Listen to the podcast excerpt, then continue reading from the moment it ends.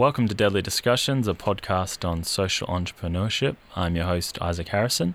And before we start, I'd like to acknowledge the Wurundjeri people of the Kulin Nation on whose land we record. So this week we have Yolanda. Yolanda's got a very interesting cultural background, um, which we'd love to hear more about. Um, so, welcome to the show, Yolanda. Thank you. Thank you. It's great to be here. No, it's fine. And on top of that, you're also starting a business very soonly. Um, well, we're going to push you off the cliff to make sure you do that. Um, but uh, yeah, we'd just like to hear a bit of where you've come from, what your ambitions are, and um, you know what's you know social giving back and, and, entrepreneurship means to you. So why don't we start with um, a bit of your upbringing? Sure. So um, my name's Yolanda Finette, as you mentioned, and I am a proud Yorta Yorta woman um, with also connections with the Gunditjmara and Taungurung people yeah. uh, here in Victoria. Yeah. And you learned before we get started, because I know we say the mob all the time, and we all know where each bit of land is from. Yeah. Um, do you want to break it down exactly where Yorta Yorta, Gunditjmara, and uh, Taungurung people sort of you can find them in Victoria? Yeah. So the um, Taungurung people are actually a part of the Kulin Nation, and their Yep. their area is sort of, um, I guess, northern Victoria. Then they they go up right up to the Yorta Yorta boundary, which is um, the Goulburn Valley area. So Yeah. that's on the Murray River between Shepparton and and Echuca up that way. Yep. And then Gunditjmara is um, Western District. So uh, my great uh, grandmother, she came from Framlingham, Okay. which is um, over that way. Yeah. And then so we got the Taungurung, Gunditjmara, and then Yorta Yorta. Yeah. I think that's quite a famous tribe. And I always just think Shepparton. Yeah, Shepparton and Chuka. Yeah, from yeah, Barmah, Cummeragunja. My grandmother was born and raised on Cummeragunja Reserve. Yeah. Um, yeah. And so So- for the for the listeners, a, a reserve or a mission, when we refer to as an Aboriginal people, is, is sort of a place where a lot of the tribes were taken to. Is that correct? Yeah. That's yeah. right. And that's yeah. how we sort of have when a blackfella like myself says I'm Cubby Cubby um, Buri, which means I- you know, I'm from two tribes. Um, it's usually a crossover because of um, being brought out to missions or reservoirs, um, and then marrying into other tribes, then coming back on country. And that's how we have Mm-hmm. that sort of rich heritage. So no, it's good we break that down for our listeners because they'll be like, "What Yeah. countries? What countries? What are you talking about? It's Australia, you know?" Yeah, yeah, yeah. And I actually usually just say Yorta Yorta. I don't. Um, but um, lately, our family has been, I guess, acknowledging, um, you know, my great grandmother's mob as Yeah. well as my great great grandfather. I think it would be um, his mob from Taungurung. So I was raised Yorta Yorta, Yeah. and um, you know, to to you know, my grandmother always said Yorta Yorta, but um, you know, I always like to make mention of the other mobs as well. Yeah, that's. I think it's an, it's important. And I, I know a lot of Indigenous people know their mob, but because they haven't got much involvement, they sometimes feel um, like they sort of can't, you know, promote that or talk about that because they're worried people, you know, what people think. Um, You know, for me, I, it took me a while to really share my South Sea Islander bloodline connection as well, because it Oh, was sort of like a, sort of felt out of place. It's like, yeah, I'm Indigenous, but I'm also South Sea Islander Yeah. descendant.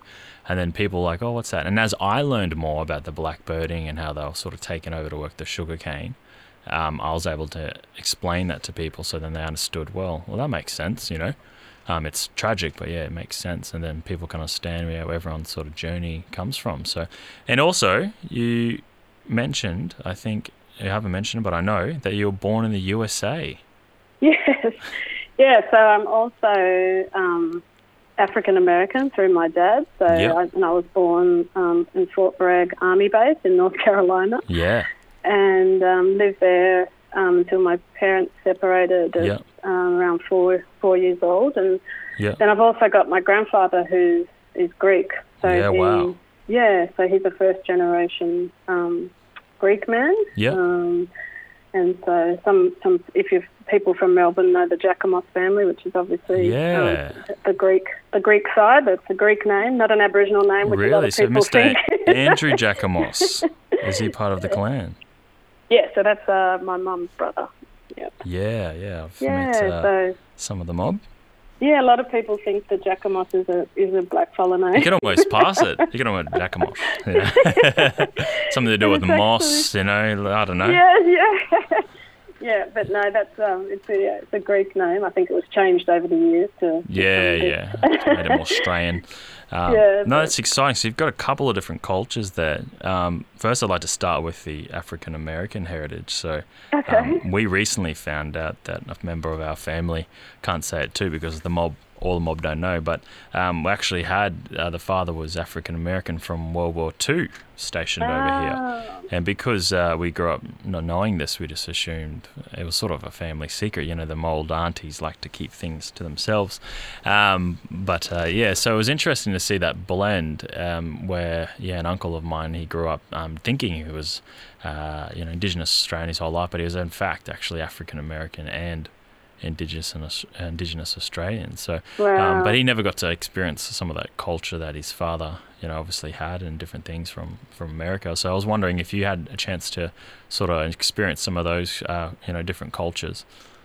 Yeah, so um, and that that mix actually is quite there's quite a little crew of us um, Aboriginal and African American, which Yeah, thanks wow. to thanks to the US um, military Yeah, yeah, and them them coming over to Australia on their rest and relaxation from I think you know the Korean and Vietnam wars. yeah, yeah, There's there's quite a number of us that are um, have that mix. Um, Yeah. But yeah, when in my early 20s, I decided that um, it was interesting. I was working for the Link Up service, um, which is a service that um, reconnects stolen generation Yep. members with their families, and I Yep. was I was the coordinator of that program, and I was I was facilitating these connections between all these um, these you know different people with Yep. their with their family members, and Yep. I realised that I didn't have the connection with my father and the, my my father's family that I would like, Yeah. I as, uh, although I visit hi- you know I did visit him growing up and went over there for holidays, but I'd never really sort of got to know him and got Yeah, to know yeah. that side of my my heritage and my culture and. Yep. So I decided, and I was a single mum at the time, and I packed up my little two-year-old, and we Oh, trotted no. off to the states. And I thought, well, just go for a year, and I'll, Yep. Because I'm American citizen, I was able to work. So I yeah. Wow. um, ended up getting a job there as a case manager for at, at- at-risk youth, Yep. and one year turned into ten years. Wow. At least you haven't got Yeah, the so- accent.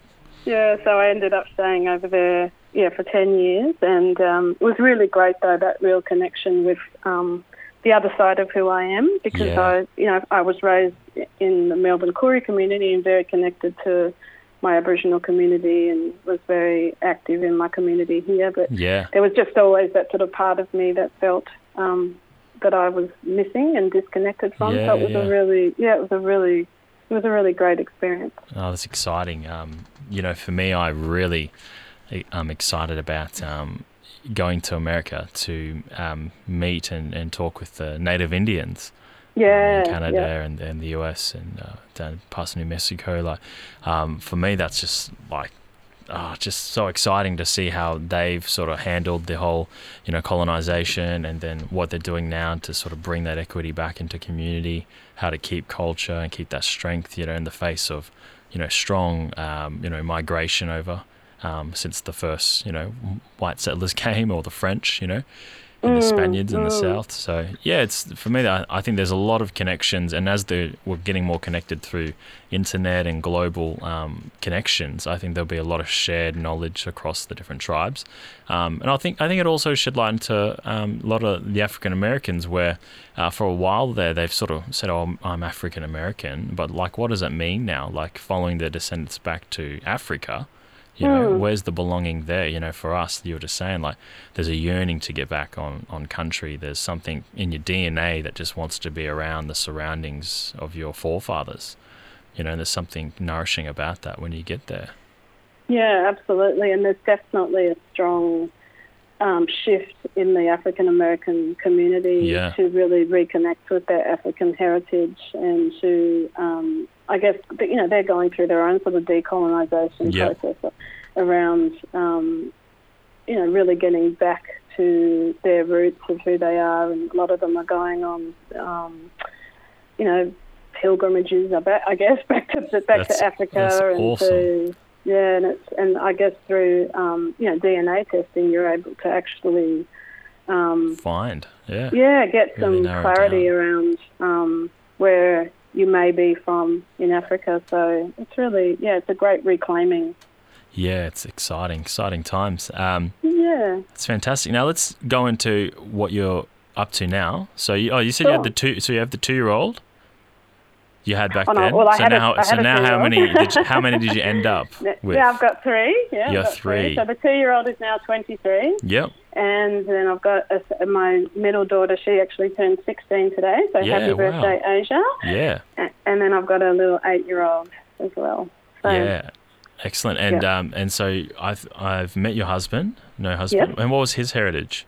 So Damien is Mauritian. He's Mauritian. So you've got the yeah. whole So mix going on.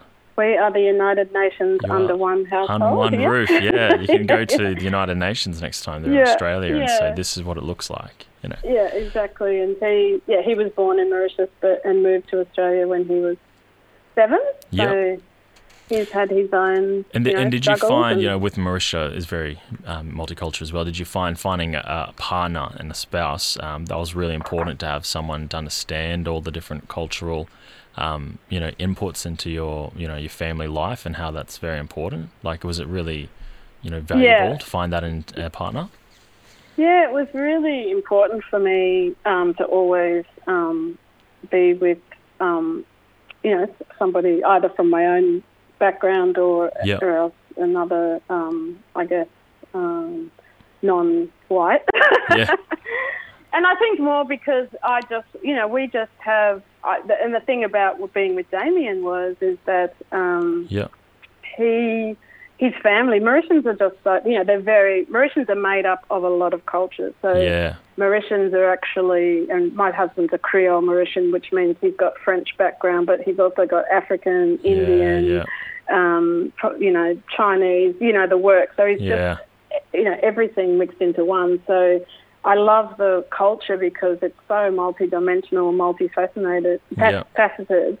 And um, you know, we just, our families just blended in. They were just we were all we were all just like one big mob. They you know they they all get along so well. Just the different blends and fusions of different you know foods and Yeah. Yeah. cultures and Yeah. language and music and art and so it's just um yeah it's been it was a, a Mauritian I always tell my girlfriend Yeah. Mauritian Mauritians are a good fit if you're if you're related to too many black fellas That's another bit of uh, golden nugget for Indigenous people.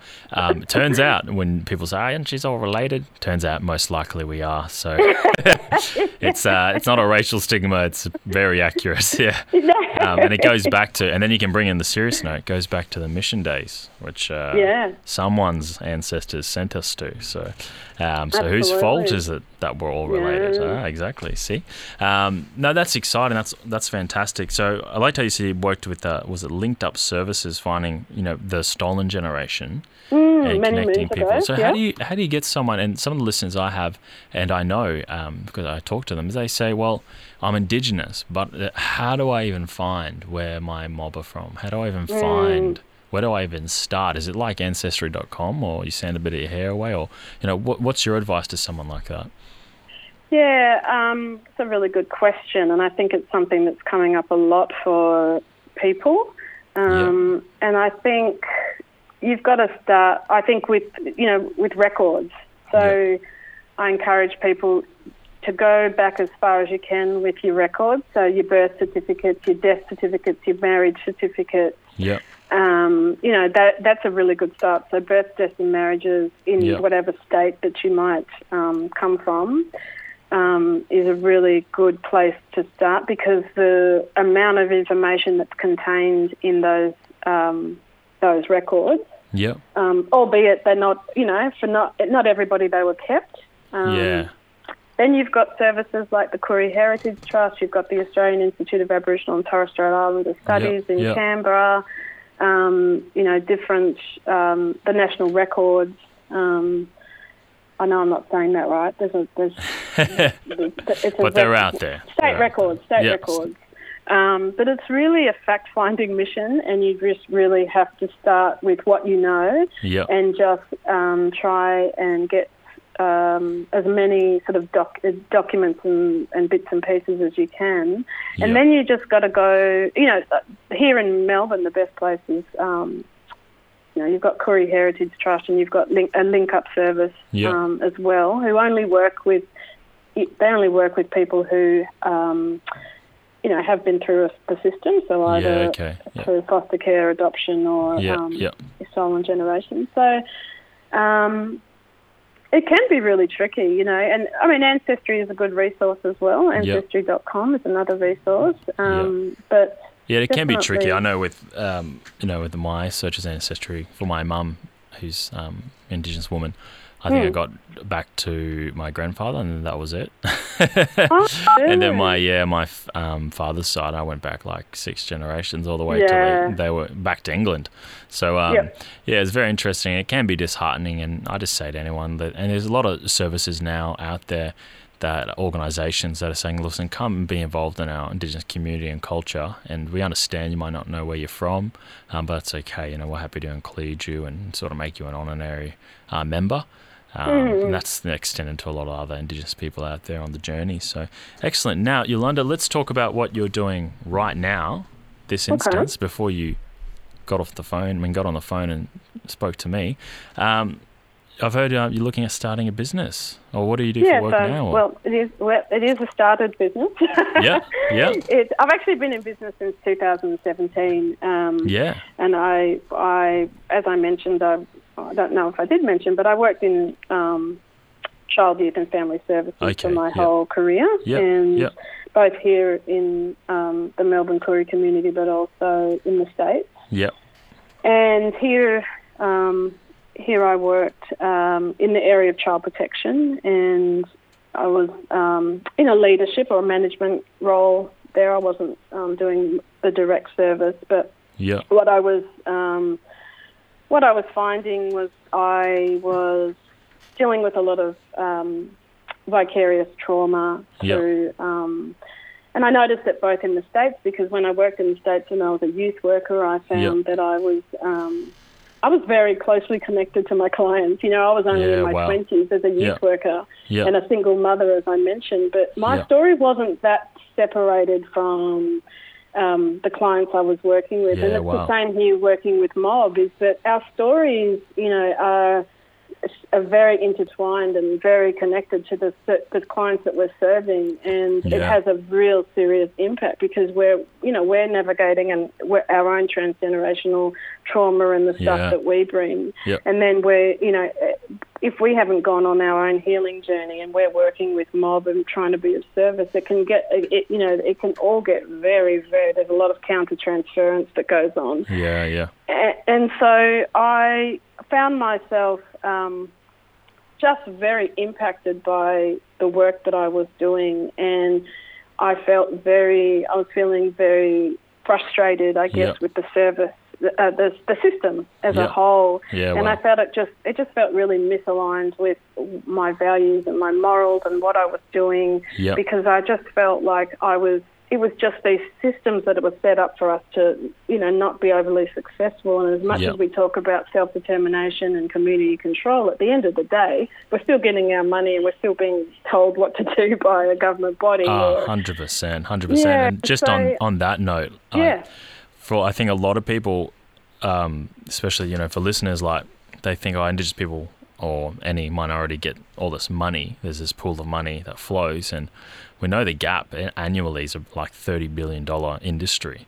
And um, there's people now that we know, both Indigenous and non-Indigenous, who sit themselves in that gap and make uh, money off it, and Yeah. then offer services, inverted co- comma, um, kn- knowing full full knowing that it's just going to be a full circle that the person will Oh. come back through the system and then that's another that's 100%. another pay come back. And my mum worked in public service and would do work out in the missions. She would do health and education and stuff and centre that around sport. But I know for a fact there's people that are just happy to be in that gap because it's a safe place and the money's coming through and there's no interest to actually change because uh, us humans don't like change, to actually change what's happening. And then Indigenous people looking to do developments are getting government um, funds, but then there's the same laws and a leash attached to the that money that it's just mm-hmm. the same cycle again.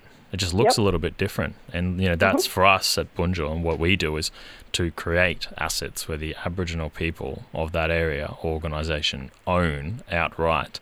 And then that's when the real equity and economic freedoms are going to start um, coming from. Yes, anyway, so exactly. Exactly. And it's just it's just sort of perpetuating the sort of what I call the mission mentality around, yeah, you know, just sort of, um, you know, just going along with sort of government management and yep. um, and clients become numbers and clients become targets yes, and KPIs. it's all about if you don't if you don't serve this amount of people you're not going to have a job next month and yeah.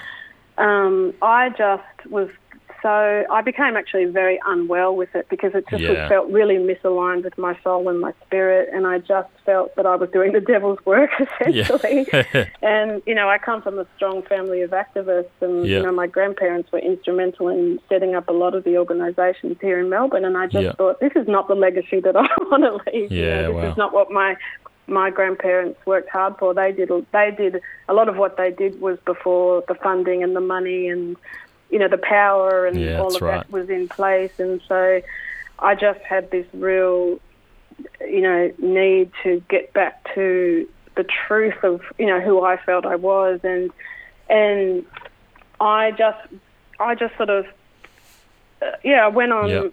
I guess, this journey of really needing to heal because I, I needed to, um, figure out who I was again and figure yeah. out where I was going. And you know, yeah, aside it's, from it's sorry, like you said, you know, a lot of people say to me, "Oh, you know, you speak well and you've got some ideas. Why don't you think about you know a political career?" And my reply is, "Well, there's no point because I feel the system's broken." And yeah. it's not really, it hasn't addressed and hasn't addressed since 1901 the disadvantage Aboriginal people are under since the Constitution. Yeah. Nothing's changed. Still low, low socio-economic, still highest incarceration, suicide rates. Yeah. Um, so what has it done for my people? And I think the real answer is going to come from us out of our own merit and being able to tie it to something real and tangible, like an economic outcome. Um, that's mm-hmm. going to really lift the Indigenous people out of um, that hole we're in. And yeah, it took time to process that. You know, I see Mum work so hard in public service um, to with you know in a certain amount of impact. But I'm like, how can we get that to that next level. And I, and I believe yeah. it's you know the business and the reconnecting those uh, you know the song lines or economic lines that Aboriginal people have had with each other in Southeast Asia and the islands is what's going to be the key to that. Absolutely, absolutely. We you know we're a collective culture and and I think um, as part of our sort of um, you know the trauma that we've gone through is that we've come we've become quite disconnected as people and I think. Yeah I always say, you know, we heal ourselves, we heal our collective, and so, and it's the same with business. You know, I'm, you know, I'm just sort of, I haven't even got into my business yet, but um, um, essentially, um, I decided that I wanted to yep. be of service to my community in a yep. way that um, I got to, I got to, um, I got to mandate exactly what that looked like, and yeah. I got to, you know, serve men and women um, in a way that um, I don't have to worry about funding and I don't have to worry about um, numbers and I don't yeah. have to worry about targets and it's not all about the money. It's really just that real being of service. And so I, I resigned from my, my job. Um, yeah, I just took, took a, leap, leap of, of, faith. A, a leap of faith. Yeah. I just well, it got to a point where I it was sort of a well, but it was just a matter of survival. I was so unwell. Yeah, um, yeah. I think that that's was, a testament yeah. to a lot of people about to take the leap of faith. It's a fine, fine line between being a good steward with your money and your job, and then also jumping off a cliff.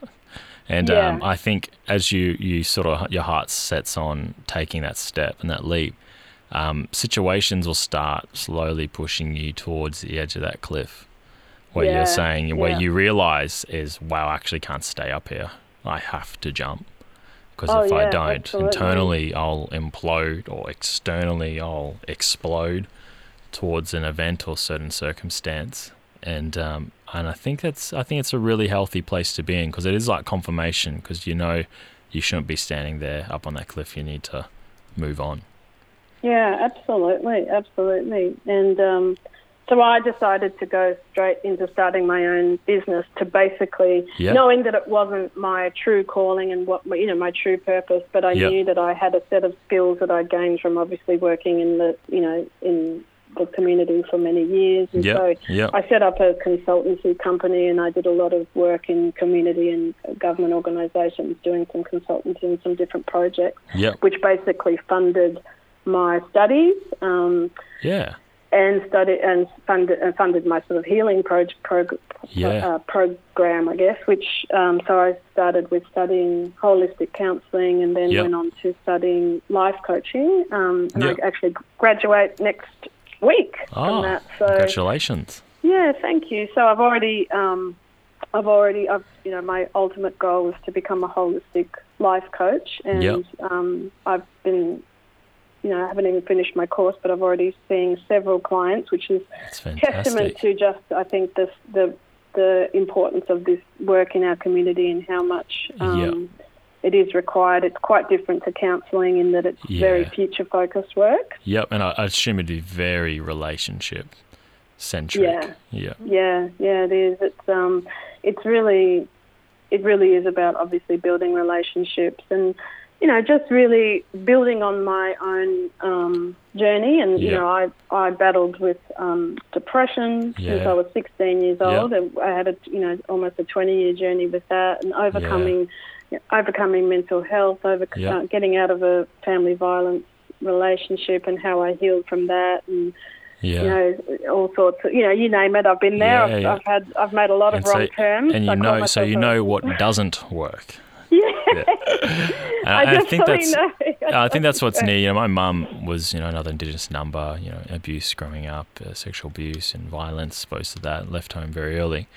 And um, for her clients, which she works in welfare, um, Yeah. it's she knows what doesn't work. She knows the symptoms of something that they need to get out of, and because she's able to build a relationship, um, not just with Indigenous, but we've got like Somalian women, um, we've got um, uh, mail order brides as well, Filipino Mm. young girls coming over who have been attacked and now they're homeless Mm. because the man that's brought them over and um, is, is some crazy person. And so mum's able to build a relationship and really connect with what the person's going through and then make suggestions and then put, I think, which is the hardest, it's put the hard words on people that you care about. Um, because, yeah, you got to be in that place of trust and safety to be able to go, hey, listen, don't go down that road because uh, Yeah. there's nothing Yeah. good there.